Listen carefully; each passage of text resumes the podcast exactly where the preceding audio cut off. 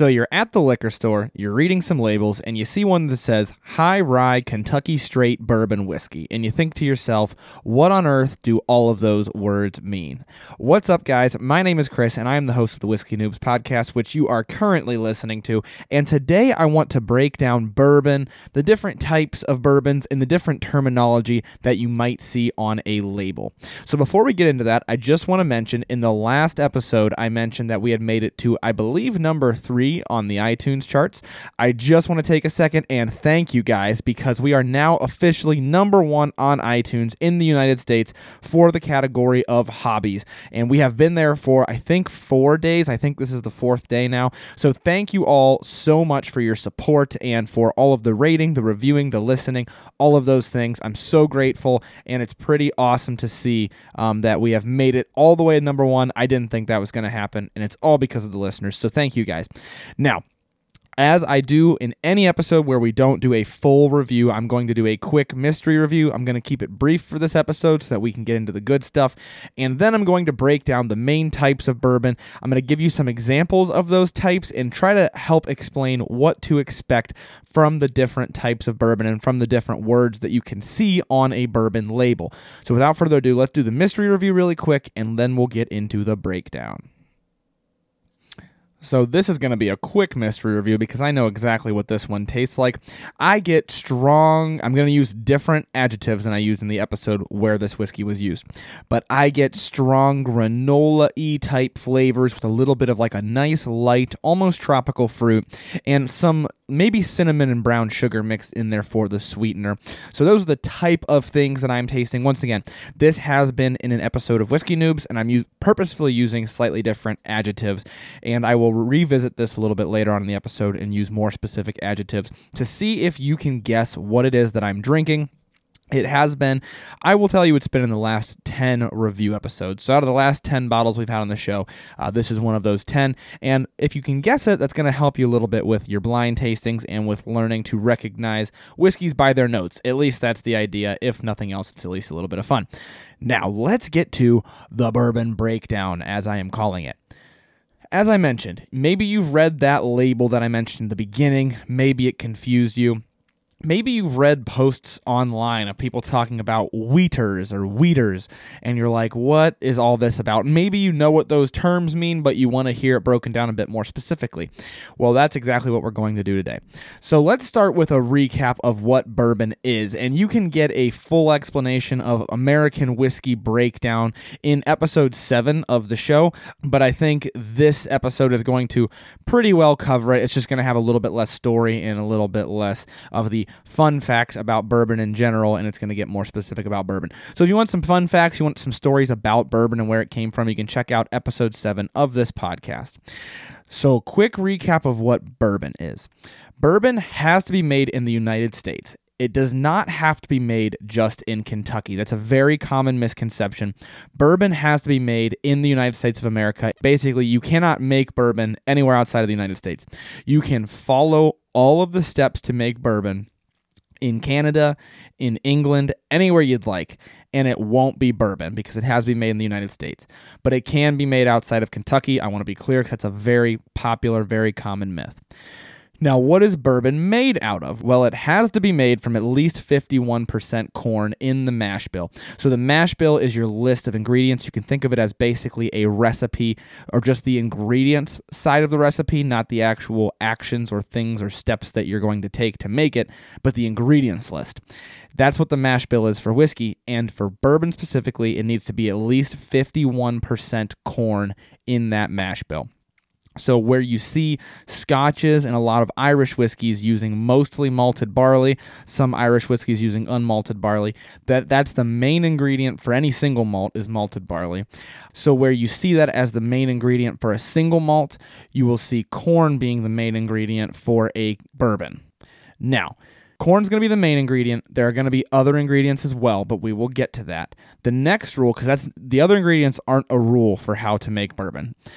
But if we continue down what makes a bourbon, the next rule that we have is it has to be distilled to less than 160 proof. So you cannot distill bourbon at a higher proof than 160 proof or 80% of alcohol by volume. So 80% of the volume of what's coming out of the still is allowed to be pure alcohol, but no more than that. The idea behind that is it's going to help the bourbon retain some of its flavor. It's going to make it taste less like nail polish remover, basically.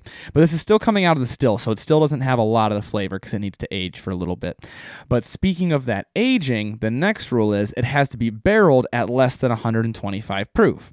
So now you might say, wait a minute, we just distilled it to 160 proof, maybe in theory, and now I have to put it in a barrel, but it can't be more than 125 proof. That is because you'll have to water it down. You will have to dilute it if you distill it to 160 before you put it in the barrel. So it has to be barreled at less than 125 proof. This could mean it's coming out of the still at 125 proof and going into a barrel. It could mean it's coming out of the still at 160 proof. It's having whatever percentage of water that is. I can't do that math off the top of my head. Added to it, and then it's that that water is making it 125 proof, and then you're putting it in the barrel. So that is also a a possibility. Now you're putting it into a barrel. What type of barrel are you putting it in? Well, it doesn't even technically need to be a barrel, although I always say barrel just because that's the easiest thing to say. It technically just needs to be a quote unquote new charred oak container. So it doesn't necessarily need to be a barrel, doesn't necessarily need to be a cask. There are a billion different variations of what I call a barrel based on size and shape and all those sorts of things. You could look it up sometime if you're curious. But it needs to go into a brand new charred oak container. A couple points of note that are important there. First is that it has to be new. What does that mean? That means that it cannot have had a different spirit, a different wine, a different beverage, anything in the oak container. The oak container had to be built, charred, and have bourbon put into it, or I guess distillate that's going to be bourbon since it's not bourbon yet. It needs to be brand new. It can't even have previously had bourbon in it. It has to have not had anything in it aging before.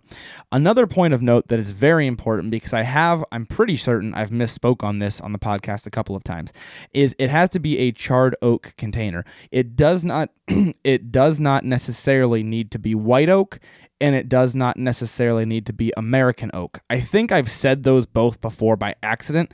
Um, that's not the case, so I want to be very clear. It just has to be a new charred oak container. And then it has to go into that oak container. It has to be aged for however long, and then it has to be bottled at 80 proof or higher. You cannot bottle bourbon at less than 80 proof. Now, notice I want to make a, a clear distinction here. It has to be distilled to less than 160 proof. So I, I don't want to throw around too many 80s and confuse people. It's 80% alcohol by volume coming off the still. It's 80 proof going into the bottle, which is half of that. Proof is always double your percent alcohol by volume. So to keep things simple, the easy way to think of it is 160 coming out of the still, 125 going into the barrel, and at least 80 going into the bottle. Um, and the 160 and the 125, those are maxes. 160 max, 125 max, 80 men. So those are the numbers to remember when it comes to bourbon. Notice that I said you age it for however long and then you put it into a bottle at more than 80 proof. What do I mean by that? Well, you don't really have rules for aging bourbon um, in terms of it being a bourbon. It just needs to be aged. If it is aged less than four years, you do have to make an age statement on the bottle. So if it's not four years old, let's say you age it for six months, you have to put on the bottle that it's six months old. Now, if you want it to be a straight bourbon whiskey, as mentioned in that first example of walking around the liquor store and seeing that on a label, straight bourbon whiskey means that it's aged at least two years. That's the rule for straight whiskey means it's aged two years. And so a straight bourbon whiskey is a bourbon whiskey that's aged at least two years. So those are the main rules for bourbon. We could get real specific with the law, but I'm just trying to keep this rather simple, the easy way of thinking of it. Those are the main rules for bourbon. So what exactly is a high rye bourbon? What's a wheated bourbon? What what does all those what's all that terminology mean, right? As mentioned, in the very beginning, it needs to be at least 51% corn to be a bourbon. But what is that other 49% or up to 49%? Well, the next most abundant grain in the mash bill is called the flavoring grain. This is the grain that's going to pretty much have a huge impact on what the whiskey's going to taste like. I don't want to make it sound like this just determines what it tastes like. Aging plays a huge, huge role in what whiskey's going to taste like. But in bourbon specific, especially because you can only use those brand new charred oak containers, the mash bill has a pretty big impact. And that flavoring grain is going to cause the whiskey to taste a different type of way depending on what you use and how much of it you use.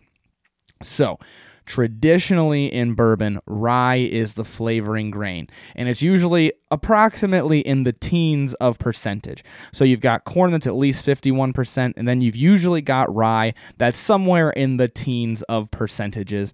And usually the corn, typically speaking, in the industry is way more than 51%. Um, I, I see pretty often around the 70 percentages. But rye is going to be the next one in line, and it's going to have usually in the teens. Barley is also usually present in small amounts, uh, not so much for flavor as much for the uh, fermentation process. So, we don't really talk about barley too much, at least in my experience, when we're talking about the flavoring grains of the bourbon, because rye and nowadays wheat, which we will talk about, are the two big ones that can really impact what your bourbon's going to taste like. So, that leads us to high rye, and wheated bourbons. Well, based on changing the amount of the flavoring grain, whether it's rye, whether it's wheat, how much of it you're going to use, you can create either a high rye or a wheated bourbon. These are very general terms. There are plenty of bourbons that claim to be high rye and don't even really have too high rye of flavors, or claim to be wheated and don't follow typical wheated flavors, and maybe their mash bills you wouldn't think of as being too high of rye because it's kind of a vague rule. But the rule is this a high rye bourbon is a bourbon that has more rye in it than typical. It's not really an exact number, but it's usually between 20 and 35% of the mash bill is rye. As I mentioned, the normal would be in the teens. Normally, you're going to have this corn sweetness, the barrel notes are going to come through with that corn, and you're going to have a little bit of this, this spiciness, this punch of rye, and that makes what I would call a traditional bourbon.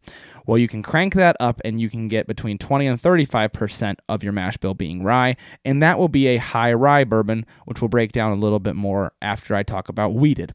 Wheated bourbon is you replace the rye with wheat, and a lot of the times it's all of the rye. You take all the rye out, you put in wheat instead. Once again, I will break that down and give some examples here later. But first, let's break down and give some examples of high rye. So I can't find a story or a bourbon that claims to be the original high rye, probably because the category is so vague. I'm sure there were people making high rye bourbons before it was considered high rye bourbon. They were just putting a lot of rye in their bourbon recipe.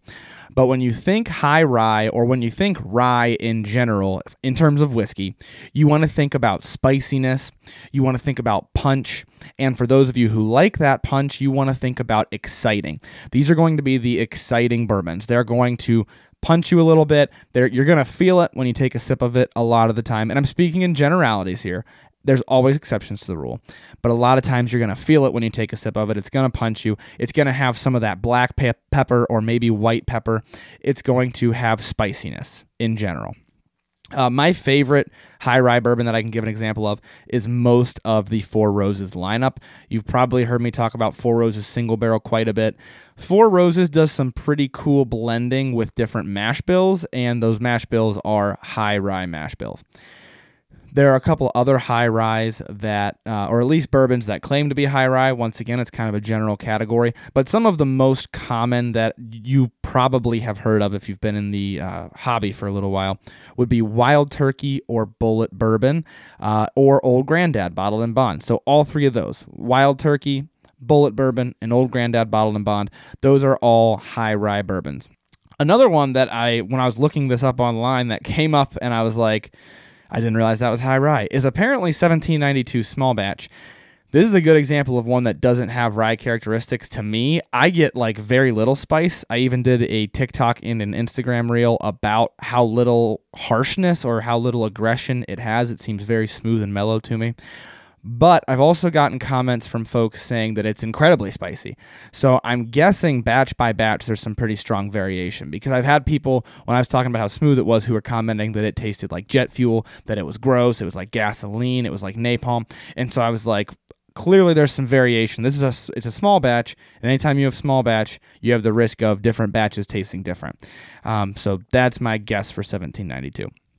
But to summarize high rye, you're going to have spiciness, you're going to have punch. It's going to be, in general, more exciting if you can handle that spiciness and that punch. And if you want a, a good example, once again, my favorite is Four Roses. Now let's get into wheated bourbons or wheaters. So you'll see people call them wheaters, um, and it's really hard thing to say on a microphone. It might sound like I'm saying weeders, but I'm saying wheaters, wheaters. If you use that H and you really enunciate it, so people call them wheaters, W H E A T E R S, and a wheated bourbon is like I said, the idea behind it is you take out the rye and you add in wheat. And you might wonder why you'd want to do that. Well, I'm about to explain that. First and foremost, Buffalo Trace's Weller lineup claims to be the original wheated bourbon. I was doing some research on this, and there's definitely some dispute online as to whether that's actually the case, but there also aren't any earlier recorded distillers that I found that made that claim um, that could prove they were earlier than Weller. So, Weller, if you've heard of Weller and you've seen the bottle, it does say the original wheated bourbon. They do make that claim to fame. Whether that's the truth or not is definitely debatable online. I love the Weller lineup, but that does not mean they were the first. So I don't know for sure if they're the first or not. But why would you take out the wheat and or take out the rye rather and put in wheat? That's a great question. So the idea is rye gives spiciness, it gives punch, it gives excitement but maybe that's not what you want. Um, especially for newer folks, I find that that is too aggressive for a lot of them. A lot of people, when they first get into whiskey, they want smooth bourbons, they want mellow bourbons, they want easy to drink bourbons. Now, let me clarify a lot of times I talk about smoothness in two sort of different ways. So there's smoothness of the alcohol burn, the fact that a whiskey might taste like it has less alcohol in it than it does. And then there's a smoothness that the flavors can bring you. Uh, it can have more mellow flavors, less punch to it, overall just be easier to drink. And especially for newer folks, those two smoothnesses can basically be one and the same. You could hand somebody a whiskey that has a little bit more spiciness to it, and they might think of it as harsh. And this is something that can be very hard to decipher. It's totally a subjective way of looking at it. It's just the way that I typically look at it.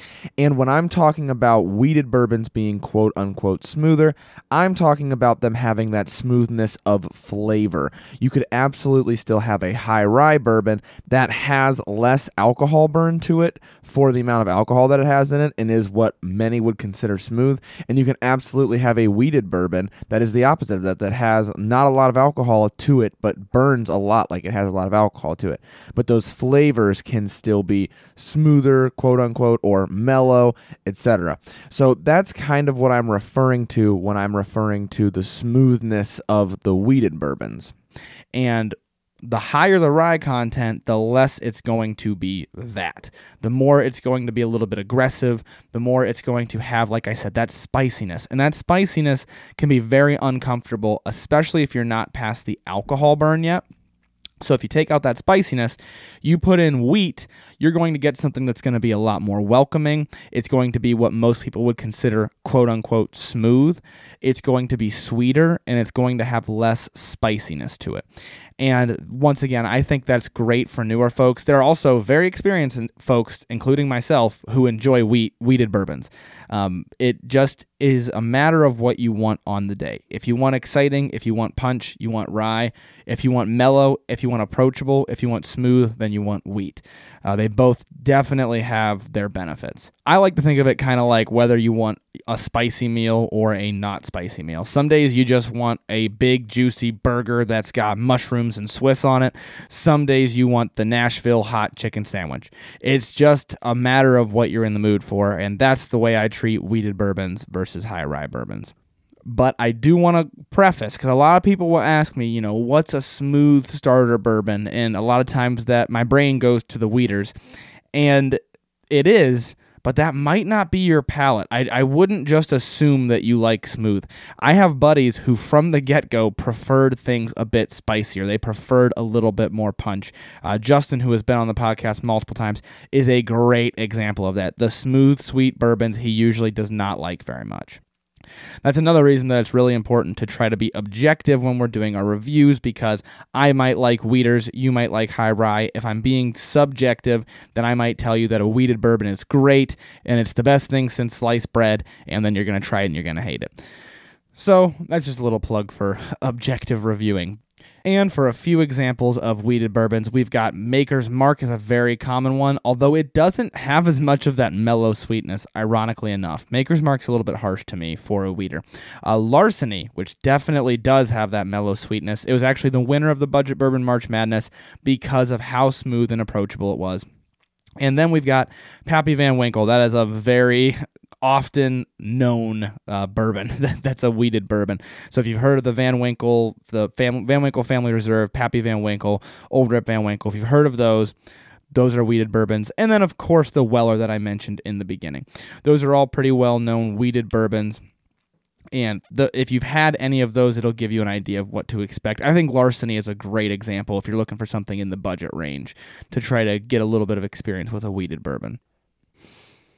I just took another sip of the mystery whiskey, so a couple more notes from it. I would say I get a little bit more alcohol than I would like to get from this whiskey, but I also think the notes are very creamy. It, it's a little bit of a uh, what's the word for it? I think dichotomy is the word, but maybe I'm wrong. But you've got the alcohol harshness up against flavors, which are very smooth. The whiskey itself is not very smooth, but the flavors come across as creamy and very drinkable, but then you kind of get punched by this alcohol burn. So the difference, you know, you might have a bourbon that's very spicy and it doesn't have a lot of alcohol burn to it. This is kind of the opposite of that. You've got alcohol burn, but it's not very spicy. It's kind of just calm and sweet and a little bit creamy. Um, once again, I said granola in the beginning. Maybe I'll say more like a coffee cake. Ooh, I think a coffee cake is actually a pretty good descriptor. A coffee cake with a little bit of that general tropical, maybe not super tropical, but light fruitiness to it. Uh, and I, I like the brown sugar and cinnamon that I mentioned, which kind of goes along with coffee cake. A little bit creamy, a little bit custardy, um, and that's all I'm going to say for now. Now, let's get back to our label that we mentioned in the beginning of the show. So, I mentioned you're in the liquor store, you're looking for a bourbon, and you see a label that says High Rye Kentucky Straight Bourbon Whiskey. What what is that even about? Or it might say wheated Kentucky straight bourbon whiskey. Well, the first bullet point I have here, high rye. So the first the first phrase in that label, high rye or wheated. We now know what that means, but that's what it's indicating is what the mash bill of it looks like. Mind you, this doesn't take into account any of the factors that aging can give you, and aging can have a drastic impact.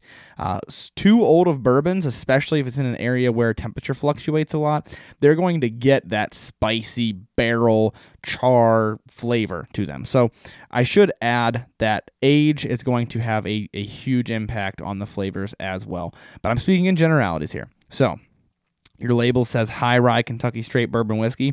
High rye, you know what that means now. Kentucky is an important thing to point out. This is the reason, this is one of the reasons so many people think bourbons have to be made in Kentucky, but they don't. But when it says Kentucky on the label, then it means it's made in Kentucky. So if it's a Kentucky bourbon, a Kentucky bourbon whiskey, Kentucky straight bourbon whiskey, high rye Kentucky straight bourbon whiskey, all those variations mean that it is made in Kentucky.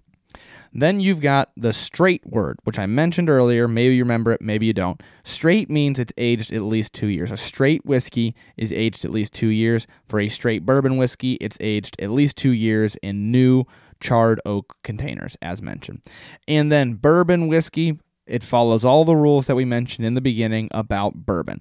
So you've got a high rye bourbon, you've got a high rye whiskey, rather.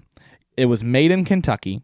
It was aged at least two years, and it follows all of the rules to be a bourbon. That is what a high rye Kentucky straight bourbon whiskey is. If it is a wheated Kentucky straight bourbon whiskey, or it might say Kentucky straight bourbon whiskey, and then it might say elsewhere on the label that it is a wheated mash bill or something along those lines. That means it is a wheated bourbon. It is a wheated whiskey. It's a, a mash bill that's 51% corn, and then the flavoring grain is wheat. It's made in Kentucky. It's aged at least two years, and it follows all the rules to be a bourbon. So it's kind of hard for some folks to grasp, I think, sometimes because the words all kind of depend on each other. High rye. Well, what does high rye mean? Well, there isn't just a high rye whiskey. There is rye whiskey, which is something entirely different. But the, the high rye depends on the bourbon. So it, it can't be a high rye bourbon without first being a bourbon. I think that's why sometimes it can seem a little bit confounded the way you read these labels. But that is the general way to read a label like that and I hope it cleared things up a little bit. But as a little bit of bonus information, I'm going to add what you might see before or after that statement on the bottle. So you may also see small batch, you may also see single barrel, you might see barrel proof, you might see cask strength, or you might see full proof. I've mentioned all of these before on a Q&A episode, so I saved it for the end in case you want to just, you know, skip it, hit that 15 second button, whatever, find the mystery review out, and then be done listening to this episode. But I am going to talk about those. That way it's all contained in one episode. So, what does small batch or single barrel mean? Those are two different terms. They're not used interchangeably. They have similar there's a similar idea behind the two of them. The idea for each of those terms is that you are not mixing or blending together a bunch of barrels of bourbon. So you're not taking huge quantities of bourbon, mixing it together to get a nice consistent flavor, and then bottling that. That is the case for most traditional bourbons. Something that's very mass produced and very consistent in flavor something that you know what it tastes like before you even buy it because you've had it before. Think Buffalo Trace, think Wild Turkey, think Jim Beam. A lot of those are blended together of a ton of barrels. Four Roses, as I mentioned, you're blending together different mash bills actually, and you're blending together the same ratio every time if it's different mash bills or if it's all the same mash bill and all the same age. You're just blending together huge volumes of barrels that all contain approximately the same liquid, and you're doing that to get consistency. And why? Well, what do I mean by consistency if it's all the same mash bill and it's all the same age?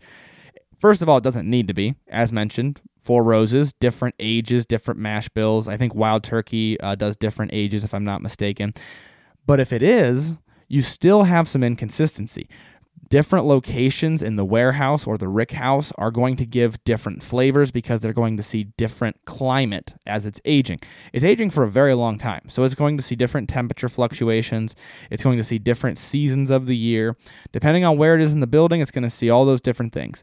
It's also going to have a different barrel. The barrel itself, it's going to be made the same, but that's not going to make it exactly the same. So every barrel turns out tasting slightly different, especially to the experienced palate. So, what most mass producers of bourbon do in the traditional sense, if it doesn't say single barrel, doesn't say small batch, they're blending together a ton of those barrels in order to get a consistent flavor. If it says small batch, they're doing that same thing in smaller batches. They're doing it in small batches to try to, every batch, they're trying to produce as perfectly as they can. They're trying to make it taste as perfect as they can by adding a little bit of this, a little bit of that a lot of times, sometimes it's just a gimmick and it's just a smaller batch. But if it's craft, if it's meant to be craft small batch, that's not a technical term, craft. I'm just saying if it's meant to be more crafty, the idea behind small batch, the the spirit of the thing, I guess, if you will, is to put together a little bit of this, a little bit of that to make the best tasting batch that you can make. And so if it says small batch, that's typically what they're talking about. Single barrel is going to take that to a fully different level, as far as you can take it. And it's going to, as the name suggests, take a single barrel and bottle all of the whiskey in that barrel. Maybe dilute it, whatever you're going to do, filter it, bottle all of it. And then it's going to take a different barrel and bottle all of that. So, single barrel whiskeys, like Blanton's, for example, are going to taste different depending on the barrel you've gotten, because as mentioned, different barrels have different flavors. So, depending on which barrel you have, you're going to have fully different flavors. This is the idea behind store picks.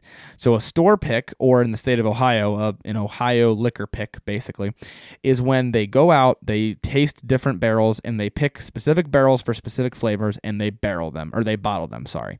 They bottle those up and they sell it as a single barrel. The whole idea is some barrels taste better than others or just different than others. And so if you barrel it, even with the same mash bill, the same age, the same dis- distillation process, all of it being the same, you still get different flavors. Uh, and this can be very well seen between different store picks of the same whiskey. So, small batch, smaller blending batches. Single barrel, one barrel being diluted, filtered, whatever you're doing to it, and bottled. Then you've got the different proof points. You've got barrel strength, you've got barrel proof, you got cask strength.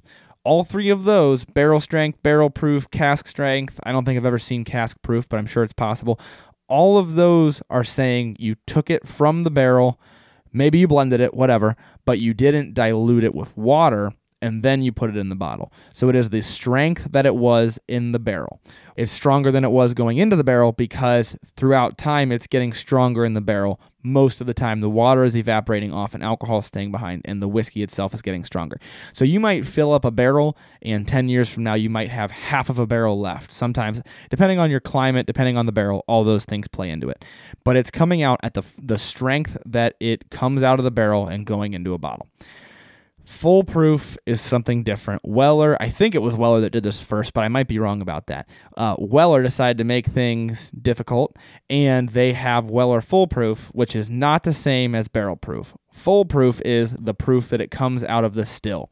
So no matter what proof it comes out of the barrel, they are watering it down to 114 proof for Weller Full Proof specifically, and that is what they mean by full proof. So let's take this one step farther. Our label says barrel strength, high rye Kentucky straight bourbon whiskey, and elsewhere on the label it says small batch. What does that mean? Well, barrel strength means it is the proof that it was when it came out of the barrel. High rye means high rye. We get that now. Kentucky means it's made in Kentucky. Straight means it's aged at least two years. Bourbon whiskey means it follows all the rules for bourbon. And the small batch means instead of mixing together ginormous batches to get a consistent flavor. They're doing this in small batches, quote unquote, whatever that small batch means. I think I don't need to go through this again because I think you can understand what it would mean if I said single barrel instead of small batch. But those are what all of those terms mean. And that's why labels can get confusing. As you see, just in this 30 minute episode, I have laid out a ton of different variables that you could see on just a bourbon label. This is just bourbon. I'm not talking yet about Scotch, Irish, none of that, although you can have the cask strength and the barrel proof on those. But this episode was dedicated to breaking down types of bourbon and things you'd see on a bourbon label. So you can see how there is a lot in the whiskey world, and that's why labels can be confusing, especially for newer folks. So I'm hoping I laid that out in a pretty comprehensive way. Um, hopefully, you guys, my hope is that this will make it easier to read labels. And each of those things I mentioned, by the way, are great variables to think about when you're doing tastings and to try to learn what it is that you like. As I mentioned, Justin definitely likes high rye whiskeys. I go between high ryes and wheated bourbons, but depending on my mood, I might choose one over the other. So, those are all great variables to try to learn about and try to uh, learn a little bit about yourself as to which one you prefer. Okay, so hopefully, once again, hopefully that's a comprehensive breakdown. I know labels can be a little bit confusing. Uh, it's even good for me to go over because I forget some of this stuff over time. I mean, it definitely is. There's a lot to it, and it's good to learn a little bit about it to learn more about yourself and your preferences. Speaking of my preferences, let's round this out with a review, a mystery review of a whiskey I wasn't super fond of the first time I tried it. I'm much more fond of it now, though.